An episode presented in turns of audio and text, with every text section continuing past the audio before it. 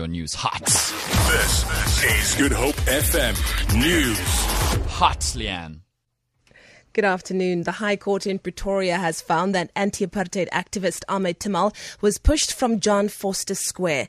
The court also ruled that, ruled that Timol's death while in police custody was not suicide and that an officer during the apartheid era, Jao Rodriguez, committed perjury. Timol died in police custody in the nineteen seventies after being allegedly tortured by police. This is how Judge Billy Motley delivered his judgment. The evidence of the twenty seventeen reopened inquest unmasked the cover-up, but due to the absence of the interrogators, we have all passed on. The real events leading to the push could not be established. However, the evidence prima facie and logically points out that at the time Timol was pushed either out of the window of room ten twenty-six or at the rooftop, he was in the company of members of the security branch. SANParks says firefighters are racing against the clock to contain a felt fire near the Oudekraal Nature Reserve at Camps Bay before the wind changes direction. Spokesperson Mel Collins says if the wind changes direction, it might move towards Camps Bay. The fire is currently burning against the mountain slopes in inaccessible areas that are very dry and dense.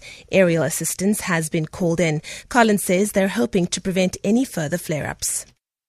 Western Cape Minister of Education Debbie Schaefer has warned matriculants of severe consequences of cheating when writing their final year examinations. She was visiting Inchikomo High School in Guguletu where learners signed a voluntary pledge not to cheat.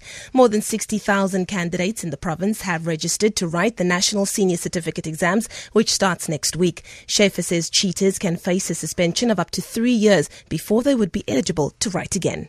The point of today's signing is to get every matric learner who's going to write exams to commit to not cheat. We ask them to sign a pledge to make it official as such uh, and really just to undertake uh, that they realise the importance of not cheating and the severe consequences that it can have if they do. And finally, a newly disco- discovered species of wasp has been named after one of Harry Potter's greatest villains, Lucius Malfoy. New Zealand researcher Tom Saunders hopes to take the sting out of the tail of what he sees as a misunderstood insect. He says the vast majority of wasp species are either neutral or beneficial from a human standpoint. For Good Up F M News, I'm Leanne Williams. And now, back to music power.